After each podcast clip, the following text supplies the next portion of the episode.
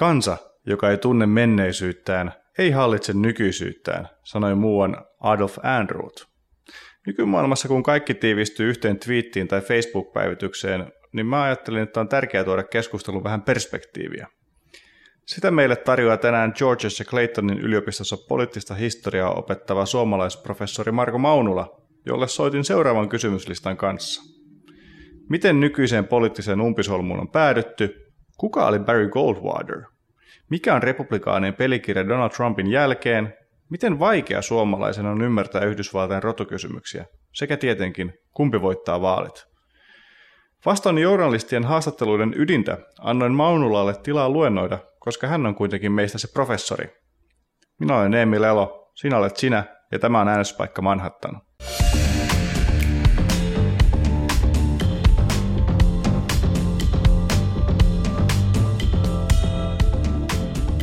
Tervetuloa. Tänään meillä onkin sitten vuorossa poliittisen historian oppitunti, jonka meille pitää Claytonin yliopistossa työskentelevä modernin Amerikan poliittisen historian professori Marko Maunula. Tervetuloa. No tervehdys.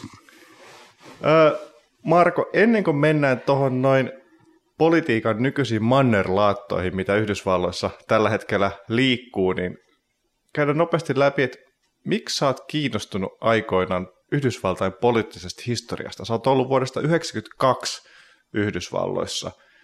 Se on aika pitkä aika olla kiinnostunut yhdestä asiasta. Joo, itse asiassa mä, mun Yhdysvaltain kiinnostus alkoi tietenkin rockmusiikista ja bluesista ja varsinkin eteläosavaltioiden kirjailijoista, joita mä ahmin nuorena miehenä. Ja sitten mä tulin Yhdysvaltoihin opiskelemaan 92.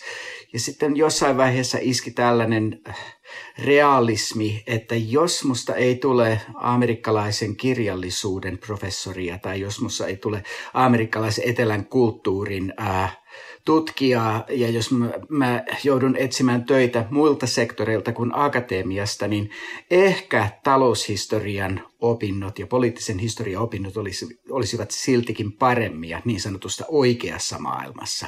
Ja äh, siitä mä sitten kiinnostuin yhä enemmän ja enemmän amerikkalaisesta politiikasta, amerikkalaista poliittisesta, ää, politiikan historiasta ja myös taloushistoriasta. Ja loppusuoralla musta tuli tutkija, joka keskittyy globalisaation vaikutuksiin Yhdysvalloissa ja varsinkin Yhdysvaltojen etelässä. Millä mielellä olet seurannut tätä nykyistä Amerikkaa? Tämä politiikan mannerlaatat on todellakin liikkunut aika vauhdikkaasti tässä viimeisen neljän vuoden aikana ja ö, tilanne on ulkoapäin katsoen vähän sekava. Miten se vertaisit tätä nykytilannetta vaikka historiaan? Ää, tässä on tapahtunut tietynlaista poliittista rappeutumista viimeisten vuosikymmenten aikana. Että se on ihan selkeää. Mutta toisaalta tämä poliittisen kulttuurin rappeutuminen on tavallaan paluu menneisyyteen siinä mielessä, että viimeiset vuosikymmenethän Yhdysvaltain politiikka on historiallisesti katsottuna ollut hyvinkin kilttiä ja puhdasta. Äh, väkivalta, kaos, todella repivät poliittiset riidat on osa koko maan historiaa. Tämä maahan syntyi vallankumous sodan myötä. Maassa vallankumoushan oli käytännössä sisällissota kuningasmielisten amerikkalaisten siirtolaisten ja itsenäistä kannattavien välillä. Se oli myös sisällissota samalla tavalla kuin se oli sota Amerikan ja Englannin välillä. Kansalaisoikeusliikkeen aikana poliittinen väkivalta oli aina osa vaaleja ja politiikan tekemistä murhat. Ja tässä oli sellainen pieni konflikti nimeltä Yhdysvaltain sisällissota, joka sekin oli pohjimmiltaan tietenkin poliittinen riita. Eli tilanne on rappeutunut mun täällä aikana ja se tällä hetkellä näyttää menevän vieläkin huonompaan suuntaan valitettavasti. Mutta mä oon jossain määrin silti optimisti, että mä tykkään siteerata Winston Churchillin, joka oli itsekin puoliksi amerikkalainen äitinsä puolelta vanhaa viisautta, että me voimme aina luottaa, että Amerikka toimii oikein, yritettyään ensin kaikkia muita vaihtoehtoja. Selvä. Nykyrepublikaanit näyttäytyy eurooppalaisille aika semmoisena mm, sanoisin, tai tämä puolueen demonisoitu mun mielestä aika vahvasti eurooppalaisille. Pystytkö vahvistamaan tämän väitteen? No joo, kyllä. Musta vähän tuntuu, että hyvin usein eurooppalaiset katsoo amerikkalaisia tällaisina, äh, mitenköhän sanoisi, vauva-asteella olevina äh, eurooppalaisina sosiaalidemokraatteina. Ja he ikään kuin odottavat, että amerikkalaiset jollain, muotoa, jollain muotoa kasvavat ja aikuistuvat näin lainausmerkeissä ja sitten tämän myötä he havaitsevat tällaisen eurooppalaisen hyvinvointikapitalismin ihanuuden ja autuuden. Ja republikaaneista on tullut sitten tämän ää, tällainen, mitenköhän se nyt sanoisi, jonkinlainen varoittava esimerkki, että mitä tämä pimeä amerikkalaisuus on, joka kieltäytyy tällaisesta luonnollisesta kasvusta kohti sosiaalidemokraattista hyvinvointikapitalismia. Amerikkalaiset ei tietenkään näe sitä näin. Tämä maa on yhä huomattavasti edelleen Eurooppaa individualistisempi. Amerikkalaisten käsitys yksilön vastuusta ja yksilön oikeuksista on edelleen kattavampi kuin eurooppalaisilla. Ja se näkyy pienissä ja suurissa asioissa. Se näkyy talousasioissa ja sitten se näkyy myös niin kuin amerikkalaisten vastahangassa nyt viime aikoina esimerkiksi koskien äh, maskien käyttöä COVID-pandemian aikana. Mutta republikaanithan oli vielä 60-luvulla tämmöinen sosiaali, äh, demokratia, sosiaalidemokratiapuolue, mutta kuitenkin tämä sosiaaliliberaalipuolue. Hehän perusti puolueen politiikka perustui tähän Nelson Rockefellerin muistaakseni ajatuksiin, kunnes sitten vuonna 1964 tuli tällainen hahmo kuin Barry Goldwater ja, presidentinvaaleihin. Ja sitten hän, hän, hän niin päätti luopua tästä maltillisesta politiikasta ja siirtyä kohti ää, oikeistolaitaa hän, hän otti myös tappion näissä vaaleissa, mutta sitten myöhemmin Reagan innostuttuaan Goldwaterin politiikasta vei tämän puolueen sitten tämmöiseksi konservatiivipuolueeksi. Amerikkalaiset puolueethan ei koskaan ole olleet staattisia, että ne ovat muuttaneet muotoaan ja monissa ihan ydinkysymyksissä ne ovat vaihtaneet paikkaansa jopa keskenään. Että koska maassa on kaksi puoluesysteemi, se tarkoittaa sitä, että molemmat puolueet on aika hajanaisia keskenään. Ja republikaanien suhteen me nähdään tällainen selkeä muutos. Republikaanit tänäänkään ei ole kovinkaan yhtenäinen liike, mutta tänään se on, väittäisi, että se on silti hieman yhtenäisempi kuin se oli vielä 60-, 70- ja jopa 80-luvulla. Ähm, äh, jos puhutaan Coldwaterista, niin äh, tähän aikaan äh, republikaanien sisällä vaikutti vahvasti tämä niin sanottu läntisiin osavaltioihin keskittynyt libertaarisiipi, ja Barry Coldwater oli ehdottomasti tämän libertaarisiiven johtaja, mutta sitten myös idässä näkyy enemmän tällainen establishment-republikanismi, joka keskittyi hyvin pitkälle Nelson Rockefellerin persoonaan. Ja Rockefellerin kaltaiset maltillisemmat republikaanit hyväksyivät ja he halasivat Keynesiläistä talouspolitiikkaa. He hyväksyivät heidän eronsa demokraatteihin olivat enemmän tällaisia asteellisia kuin mittavia periaatteellisia. Coldwater oli tässä ihan toisenlainen tapaus, että Coldwater hän tunnetusti Äh, vaalikampanjassa 64 sanoi, että äh, extremism in defense of virtue is not a vice. Eli mitenkä se nyt kääntäisi suomeksi, että äh, ekstremismi vapauden puolustamisessa ei ole pahe. Hän, hänellä oli hyvin voimakkaita linjoja, esimerkiksi hänen vaalikampanjansa slogan oli, että – A Voice, not an Echo, joka oli myös kritiikkiä kohti tätä republikaanien establishment-siipiä, tätä Rockefellerilaista siipiä, joka oli vaan heidän mielestään tavallaan demokraatit light.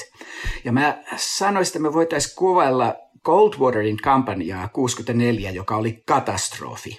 Niin me voitaisiin kuvailla sitä silti uh, hieman, että se oli eräänlainen, hän oli Johannes Kastaja uh, Ronald Reaganin profeetalle – hän avasi ja tavallaan teki tällaisesta tiukasta ideologisesta konservatiivista uudelleen hyväksyttävän republikaaneille ja hän vahvisti sitä myötä tätä uutta uutta läntisen konservatismin libertarismia ja enemmän ideologista konservatismia. Ja tämä tietysti huipeintui Reaganin vaalivoittoon 1980. Mutta hän myöskin vältteli tällaista kristilliskonservativismia. Goldwater. Hän, hän, nimenomaan hän, hän oli muun muassa homojen puolesta puhuja ja hän, hän kauhisteli tätä ää, ehkä vähän mihin puolue oli mennyt sitten 80-luvulla. Että ehkä hän aloitti Monsterin. Ehdottomasti. Ja tässä hän edusti todellakin tätä läntistä libertaristista, libertaristista siipeä puolueessa, joka oli sitä mieltä, että politiikka pois taloudesta, mutta myös ihmisten makuuhuoneista. Mm. Ja tämä läntisen libertarismin, republikanismin perinne elää vielä läntisissä osavaltioissa. Se näkyy paikoissa, jos esimerkiksi Nevada – jonka republikaanit ovat edelleen, että okei, laillistetaan prostituutio, laillistetaan uhkapeli, ihmiset saavat tehdä itse omat moraaliset valintansa. Ja se, tämä läntinen äh, libertaani republikanismi on usein ollut äh, kovassakin vastahangassa esimerkiksi keskilännen ja Yhdysvaltojen etelän tällaisen äh, Jeesus-republikanismin kanssa. Mm. Ja tämä jännite on hiljalleen niin nyt muuttunut. Se ei ole enää niin näkyvä kuin se oli vielä esimerkiksi 60- ja 70-luvulla. Reagan onnistui yhdistämään, että tässä oli yksi Reaganin taidoista, että hän tavallaan löysi sellaisen hienon tasapainoilevan keskitien ää, näiden ää, etelän uskonnollisten konservatiivien ja moraalikonservatiivien ja sitten läntisten libertaarien välillä. Ja tässä oli niin yksi Reaganin valtavan suosion ja jättimäisen uh, uudelleenvalinnan 84 uh, taustavoimista. Millainen jatkumo Donald Trump on tähän ketjuun, että jos Goldwater aloitti tämän tämmöisen muutoksen, Reagan jalosti sitä, niin mitä Trump on tuonut tähän republikaanisen puolueen niin poliittiseen ketjuun? Trump on tehnyt tällä hetkellä, on vielä hieman aikaista. Puhutaan, että miehen ensimmäisestä kaudesta, joka ei ole vielä edes loppunut, mutta tässä vaiheessa voidaan jo sanoa, että Trump on aiheuttanut valtavan muutoksen puolueessa. Reaganin konservatismi tavallaan jatkui niiden sanottujen, näiden sanottujen neokonservatiivien toimesta – Eli George W. Bush, joka myös uskoi tällaisen niin Reaganilaisen vapauden absolutismin missioon ja itse asiassa pisti se vain steroideihin, pumppasi siihen steroideja ja käytti tätä doktriinia niin kuin vapauden ja demokratian väkivaltainen levittäminen, joka oli Irakin sodan pohjimmainen ideologinen ohjelinja. Ja se keskittyi tähän Reaganilaiseen kylmän sodan äh, moraaliseen absolutismiin, että vapaus ja demokratia, sitä pitää puolustaa kaikin mahdollisin keinoin. Ja, ja äh, kapitalismi, taloudellinen vapaus ja demokraattinen vapaus kulkevat käsi kädessä.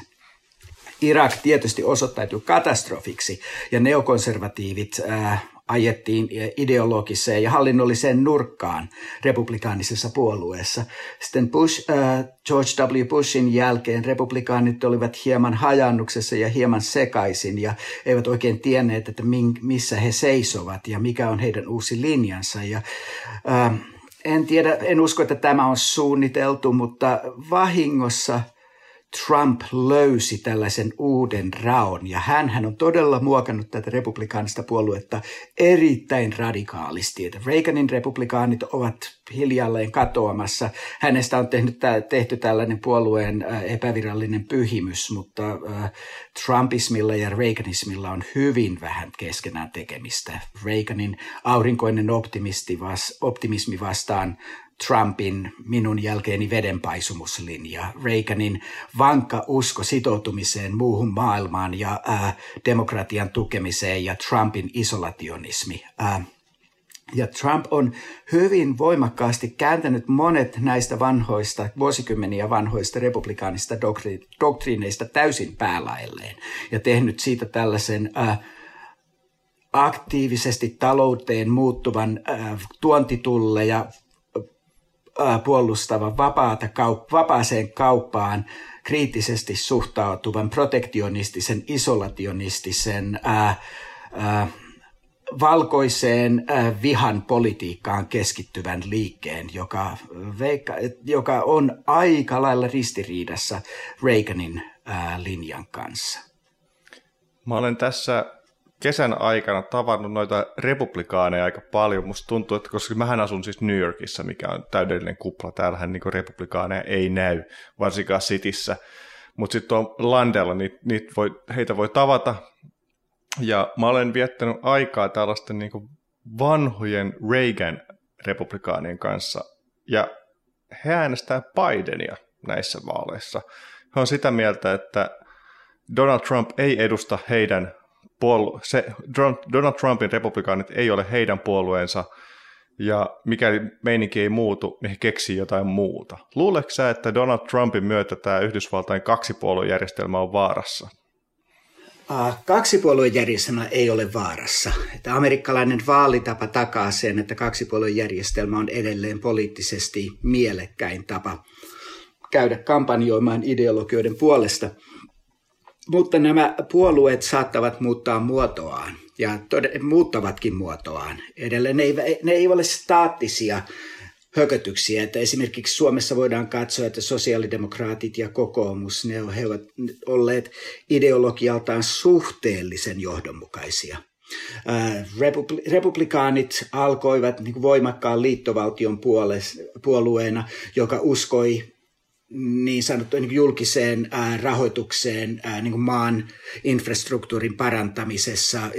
He olivat tiukasti rodullisen tasa-arvon puolue, joka ää, lähetti liittovaltion armeijan etelään, kerta he yrittivät orjuutta puolustaakseen irrota liittovaltiosta.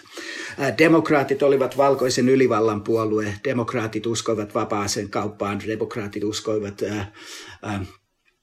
vapaampaan kapitalismiin ja osavaltioiden oikeuksiin ja niin kuin sanoin, valkoiseen ylivaltaan. Ja monessa avainkysymyksessä puolueet ovat vaihtaneet paikkaansa. Nyt me nähdään muutos, että republikaaneista Trumpin aikakaudella on tullut tällainen aktiivisen valtion taloudellisen interventionismin puolue, joka suhtautuu kriittisesti vapaaseen kauppaan, joka suhtautuu kriittisesti pääomien liikkuvuuteen, äh, ihmisten liikkuvuuteen. Ja demokraatit puolestaan ovat selvästi nähneet avauksen äh, ja yrittävät houkutella näitä lähiöiden ja pienempien kaupunkien maltillisia vaistonvaraisia äh, konservatiiveja jotka aikaisemmin olivat äh, republikaanisessa rintamassa ja jotka vierastavat trumpismia. Ja mä vähän veikkaan, että justiin nämä sun tapaamat äh, pikkukaupunkien republikaanit, vanhat republikaanit kuuluvat juuri tähän ryhmään, jota Bidenin kampanja nyt avoimesti kosiskelee.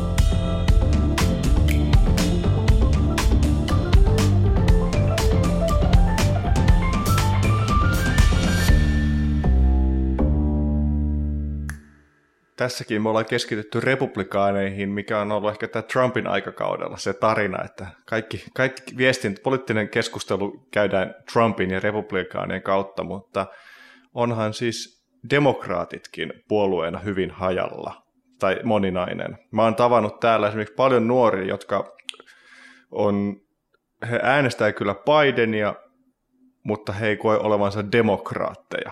He ihan siis suoraan sosialismia halutaan, he kutsuvat sen marksisteiksi, heille AOC on niin Jumalasta seuraava ylöspäin, mutta he ei näe AOCtäkään demokraatin, demokraattien puolueen niin edustajana, vaan AOC on jotain muuta.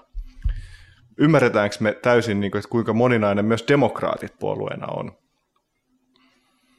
Ja, äh, pitäisi ymmärtää. Usein ei, kerta äh, eurooppalaiset me olemme eurooppalaiset niin tottuneet ajattelemaan, että puolueet ovat kurinalaisempia ja puolueet ovat keskittyneempiä ja puolueiden, totta kai kokoomuksenkin sisällä Suomessa näkyy oikea ja vasen laita, mutta mä sanoisin, se ei ole silti niinkään kirjava. Ää, AOC edustaa tietysti Bronxia ja New Yorkin kaupunkia ja hän kutsuu itseään demokraattiseksi sosialistiksi, mutta samalla sun oma tämä sama osavaltio, New Yorkin osavaltio, New Yorkin keskiosia edustaa samassa edustajahuoneessa Anthony Brindisi, joka on sitten myös kongressin konservatiivisten demokraattien yksi johtohahmoista. Ja jos me sovellettaisiin heitä suomalaiseen poliittiseen kenttään, niin Alexandria Ocasio-Cortez oli siis selvästi Suomessa vasemmistoliittolainen ja Brindisi mahtuisi tuollaiseen niin maltillisen kokoomuksen ehkä keskilinjaan. Mutta täällä kaksipuoluesysteemissä he edustavat samaa puoluetta.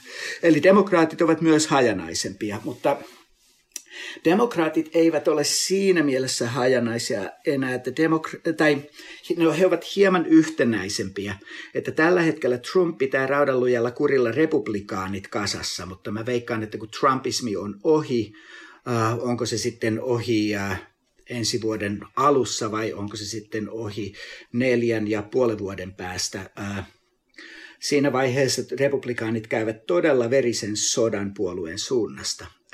Äh, demokraatit tavallaan kävivät tämän jo, että demokraattien kesken oli iso vääntö, joka alkoi 60-luvulla, tai oikeastaan vieläkin aikaisemmin. John F. Kennedy aloitti tämän niin sanotun New Frontier-linjansa, kuten hän sitä kuvaili, jota voisi kutsua vaikka kylmän sodan, äh, kylmän sodan liberalismiksi. Eli hän uskoi niin sosiaaliseen reformiin kotimaassa ja äh, tiukkaan antikommunismiin äh, maailmanpolitiikassa – meidän kannattaa muistaa, että Korean sota ja Vietnamin sota olivat pitkälti demokraattisia ja vielä jopa niin kuin liberaalien demokraattien aloittamia sotia, antikommunististen liberaalien. 60-luvulla, 70-luvulla puolue yhä enemmän alkoi flirttailemaan niin sanotun uusvasemmistolaisuuden kanssa. New Left-liike, joka lähti käyntiin Kalifornian yliopistoista ja levisi sieltä opiskelijaliikkeiden myötä ympäri maata, joka yhä enemmän alkoi keskittymään rotuun ja myöhemmin ja naisten asioihin ja sitten myöhemmin äh, seksuaalisten vähemmistöjen asioihin ja enemmän puskemaan tällaista identiteettipolitiikkaa. Ja tässä vaiheessa monet demokraatin äh, konservatiivisen siiven kaverit alkoivat vaihtamaan republikaaniseen puolueeseen, erityisesti etelässä, joka vaihtui niin kuin miltei täysin demokraattisesta, miltei täysin republikaaniseksi. Äh, tässä vaiheessa, äh, havaitti, tässä vaiheessa, kun demokraattien sisällissota oli ohi, niin siitä tuli enemmän tällainen uusi, uusvasemmisto henkinen puolue, jossa silti talouskysymyksissä painitaan edelleen niin tällaisten Ocasio-Cortezin ja Brindisin ja Bidenin kaltaisten maltillisten välillä. Eli, eli äh, äh, mitä tulee identiteettipolitiikkaan, äh, ja mitä tulee näihin arvokysymyksiin, demokraatit ovat melko yksimielisiä, mutta talouskysymyksessä vielä puolueen eri siipien välillä näkyy jännitteitä. Mennään sitten vähän tähän nykyaikaan. Tällä hetkellähän on monta kriisiä päällekkäin tässä vaalien alla. Ollaan lamassa, ihmiset polttaa kaupunkejaan, tai ainakin osia kaupungeistaan. Koronavirus leviää, on kauppasota edelleen Kiinan kanssa. Tässä on paljon erilaisia kriisejä päällekkäin, mutta mä haluan keskittyä näihin Black Lives Matter protesteihin kautta mellakoihin. Ymmärtääkö me Suomessa tai me suomalaiset täysin niitä rotujännitteitä, mitkä edelleen on Yhdysvalloissa. Meidän ensimmäisessä podcastissa oli vieraana Tero Kuittinen, joka sanoi, että kaiken tämän kahtiajaon pohjaan edelleen sisällissodassa ja orjuudessa. Ymmärretäänkö me suomalaiset sitä niin perspektiiviä, missä nyt liikutaan? Suomalaiset ei ymmärrä sen takia, kerta valkoiset amerikkalaisetkaan eivät sitä ymmärrä. Myös valkoiset amerikkalaiset hyvin usein ovat aika pihalla siitä, että mitä, mitä merkitsee olla afroamerikkalainen tämän päivän Yhdysvalloissa vihatäytteinen rasismi on huomattavasti pienempi, ja, pienempi riski ja vaara kuin vielä 2-30 vuotta sitten. Ähm, mutta me ollaan havaittu tämän presidenttiyden myötä myös rasistit ovat tavallaan rohkaistuneet, että he ovat saaneet uutta energiaa. Kerta presidentti on suoraan sanottuna antanut rasistisia lausuntoja ja puolustanut ihan niin kuin valkoisen ylivallan kannattajia. Muistetaan, tietysti Charlottesvillessä, että good people on both sides. Ähm, mutta suurempi ongelma on tällainen pienimuotoisempi rasismi, jota näkee edelleen ja, jo, ja, ja, ja katsoo jotain afroamerikkalaisia perheenjäseniä ja ystäviä, että kuinka tämä syö tavallaan, että jatkuvasti huomaa sellaista pientä vähättelyä ja pientä infantilisoimista ja ää, tällaista käsittelyä afroamerikkalaisina kuin hieman sellaisena tapauksena, jolle pitää selittää asioita ja kohdella hieman, pelo, hieman pelokkaasti ja hieman alentuvasti. Ja, ää, George W. Bushilla oli hyvä lause, kun hän kertoi, ää, kun hän kuvaili ongelmia. Hän käytti termiä soft bigotry of low expectations, joka mun mielestä oli hyvä osa tätä suurempaa ongelmaa, mitä afroamerikkalaiset usein huomaa.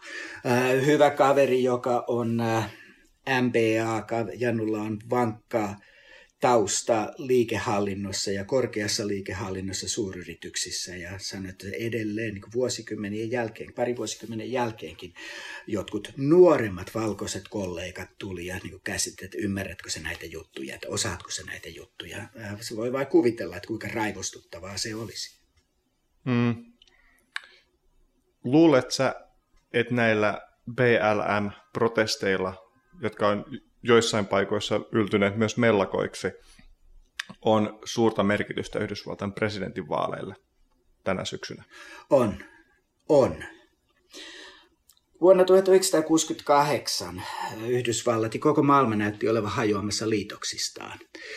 Nopeassa kertauksessa Meksiko Cityssä oli opiskelija verilöyly juuri ennen Meksiko olympialaisia, oli TET-hyökkäys Vietnamissa, jossa Amerikka pistettiin köysiin, oli Prahan kevättä, oli äh, Martin Luther Kingin salamurhaa ja Bobby Kennedyn salamurhaa ja äh, millain verilöylyä, jossa amerikkalaiset sotilaat teurastivat satoja naisia ja lapsia ja vanhuksia Vietnamissa.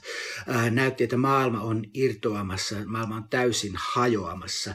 Ja tässä tilanteessa Richard Nixon puski tätä oikeus, laki- ja järjestyskampanjaansa. Ja tämä laki- ja järjestyskampanja vei hänet hienoon, hienoisen hienoon vaalivoittoon ja presidenttiyteen ja loput on tietenkin historia. Trump selvästi yrittää jatkaa tätä pelikirjaa ja näyttää, että niin kuin hän ymmärtää sen jollain intuitiivisella tasolla tai sitten tietoisen strategisella tasolla. Ja hän on hyvä, ettei ruokkinut tätä kahtijakoa ylistämällä näitä äärioikeisten mellakoijia ää, kutsuen heitä patrioteiksi ja sitten samalla tietysti pilkaten ja solvaten näitä äärivasemmiston mielenosoittajia. Eli tämä ehdottomasti voi potentiaalisesti auttaa Trumpia, mutta mä en tiedä, onko se kylliksi. Mä en tiedä, mm. onko se välttämättä kylliksi äh, hänen vaalivoittoon, mutta äh, tämä on kortti, joka hyödyntää Trumpia ja kortti, jota Trump pelaa hyvin aktiivisesti tällä hetkellä toisaalta myöskin tällä hetkellä liikkuvia äänestäjiä on hyvin vähän enää pöydällä. Se on ehkä Trumpin... 5 prosenttia. 5 prosenttia, ja se on polarisoivan Joo. poliitikon huono puoli on ehkä se, että kun sä saat ihmiset rakastamaan itseäsi, niin sä saat ne myös vihaamaan itseäsi. Eli mikäli ihminen haluaa olla polarisoiva poliitikko, niin kannattaa olla aika varma, että yli puolet rakastaa sua. Ja Trumpi on selkeästi kohtaamassa, että enemmistö amerikkalaisista ei rakasta häntä.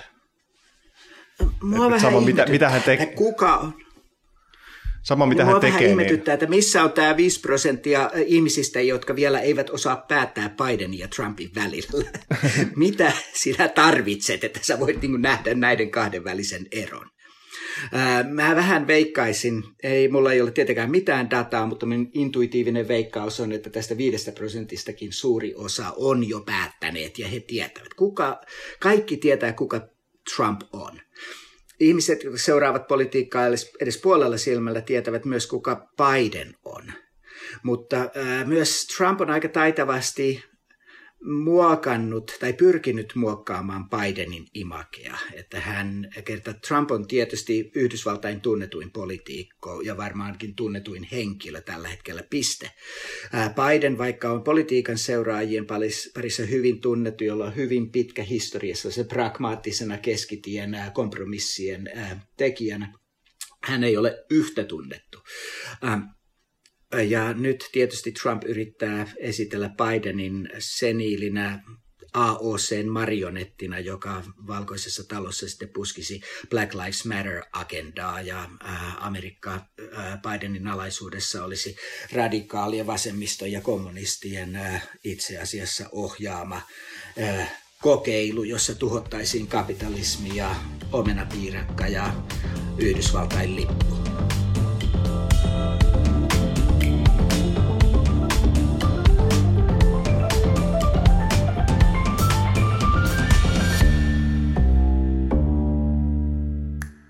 Eilen tuli uusimmat pollit Texasista, mikä antoi Bidenille kolmen pinnan johtoaseman. Mä itse mä en usko, että Biden voittaa vielä Texasia, mutta tällä hetkellä muuttoliike käy näistä suurista demokraattikaupungeista kohti paikallisia nurmijärviä, eli Texasiin ja Nevadaan ja North Carolinaan ja myös Georgiaan.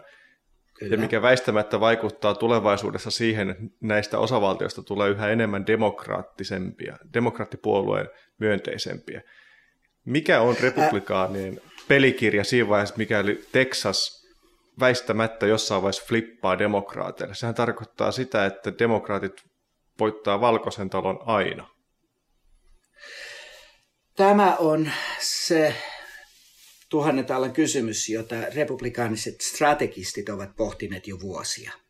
Ää, kun Mitt Romney hävisi Obamalle 2012, ää, republikaanit tekivät tällaisen strategisen arvio, jossa he totesivat, että heidän pitää kyetä houkuttelemaan nuoria äänestäjiä, latinoita, aasialaisamerikkalaisia, afroamerikkalaisia. Heidän pitää ö, ojentaa kättä ö, ryhmiin, ryhmille, jotka ovat vankan, vankan ää, demokraattisia. Ja, ää, Tämä oli strategia, mutta sitten tuli Trump ja heitti tämän strategian roskikseen ja puoliksi säkällä, puoliksi Clintonin surkean kampanjoinnin, todella surkean kampanjoinnin johdosta hän sattui voittamaan. Ja tämä oli tavallaan niin kuin satsattiin tähän vanhaan pelikirjaan ja sitten tämä vanha pelikirja vielä niin kuin pumpattiin täyteen uutta energiaa.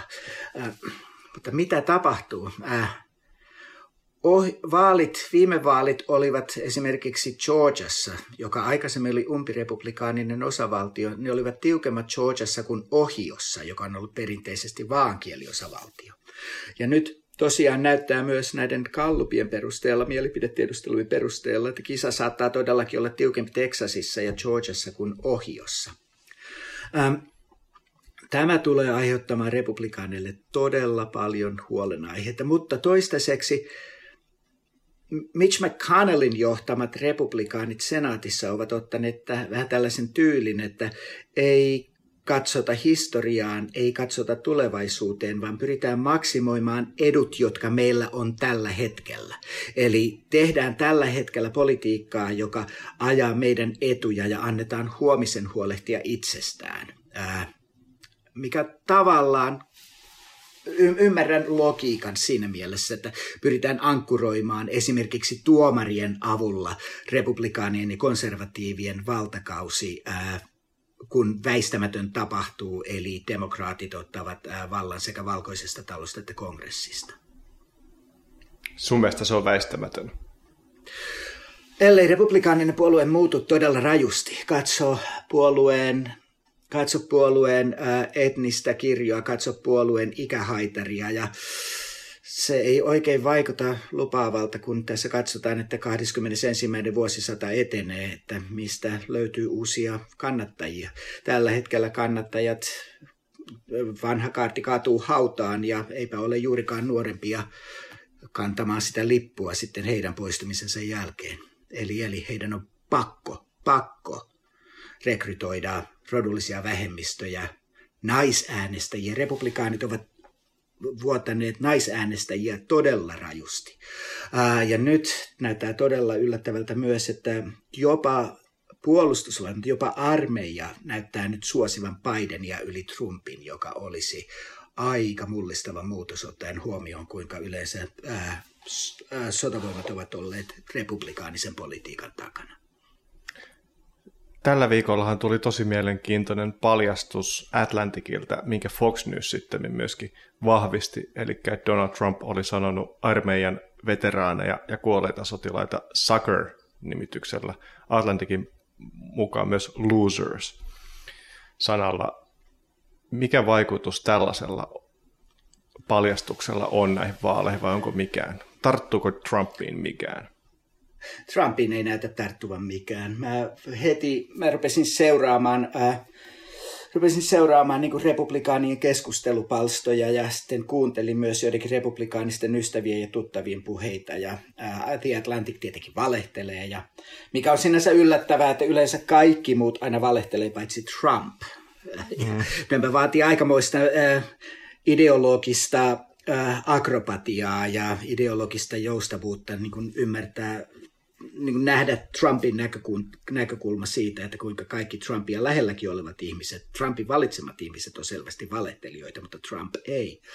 Ähm, mä en tiedä, missä määrin nämä tarttuu, mutta en sanoisi, että nämä tarttuu kovinkaan pahoin. Äh, Viime vaalikampanjan aikanahan Trump, viime vaalikampanjan aikanahan Trump hyökkäsi perheensä menettänyttä niin kuin sotila, kaatuneen sotilaan vanhempia vastaan. Hän myös kutsui John McCainia, senaattori John McCainia niin kuin loseriksi, koska hän jäi sotavangiksi. Trump sanoi, että minä pidän sotilaista, jotka eivät jääneet vangiksi. Hän on kritisoinut kenraaleja kovin sanoin. Eli, eli The Atlanticin paljastukset äh, tavallaan minä voisin kuvitella Trumpin se sanoneen tämän. Ja äh, en voi tietenkään vannoa, että ovatko nämä täysin totta, mutta vaikka ne olisivatkin täysin totta, niin, niin äh, en tiedä kuinka vaan paljon ne liikuttavat ihmisiä, mutta siinä on tämä etu. Siinä on tämä etu, että, tai merkitys, että ei tarvita kovinkaan isoja marginaalisia muutoksia, muutaman prosenttiyksikön heitto sinne tänne ja ne ratkaisevat Amerikassa vaalit. Mm. Marko Maunola, Biden vai Trump? Kumman veikkaat, kumpi veikkaat, että voittaa? Se on tällä hetkellä kisaan Bidenin hävittävissä. on vielä liian aikaista. Niin kuin mä sanoisin, että 2016 Clinton kävi todella huonon kampanjan, mutta mun mielestä Trump oli silti niin, niin poikkeuksellinen ehdokas, että mä en olisi voinut uskoa, voinut uskoa hänen voittavan, mutta Clinton sössi kampanjansa todella pahoin. Hän teki monet kriittiset asiat täysin väärin. Mutta toisaalta nyt Bidenin marginaali on pidempi, on isompi, Bidenin johto on vahvempi, mutta Hillarylla oli koskaan. Mutta äh, vielä on väittelyt edessä, vielä on äh, paljon kampanjaa päällä. Eli mä sanon Biden, mutta en lyö kovinkaan isoa rahamäärää vetoa sen puolesta. Äh, äh, usein kun sanotaan esimerkiksi, kun Nate Silver sanoi, että hän ennustaa, että Hillary voittaa, tai hän ennustaa, että Biden voittaa, kun luet tarkemmin nämä lukemat, niin hän sanoi, että Bidenilla on tällä hetkellä noin 70 prosentin mahdollisuus voittaa. Eli, eli se 30kin voi olla, se on vähän niin kuin baseballissa, äh, hyvä lyöjä saattaa olla, niin kuin hän onnistuu kolme kertaa kymmenestä. No jos nyt hän onnistuu, niin se ei ole mitenkään mahdoton teko, että Trump voittaa, mutta ennustukset eivät ole hänen puolellaan. Kiitos. Hyvä, kiitos. Siinä oli Aimo Annos politiikkaa kaikille vaalinörteille. Mitä siitä jäi käteen? No ainakin, että tämä vaalivuosi ei ole ehkä niin erikoinen, kuin peilataan historiaan. Republikaanit on Trumpin jälkeen jälleen kerran suurten kysymysten äärellä, ja nykyisen presidentin law and order-taktiikka voi toimia, kuten Nixonilla vuonna 1968. Tämä oli äänestyspaikka Manhattan. Kuuntele kaikki jaksot Spotifyssa, iTunesissa, SoundCloudissa tai Kauppalehden verkkosivuilla osoitteessa kauppalehti.fi. Minä olen edelleen Emilellä New York kuittaa.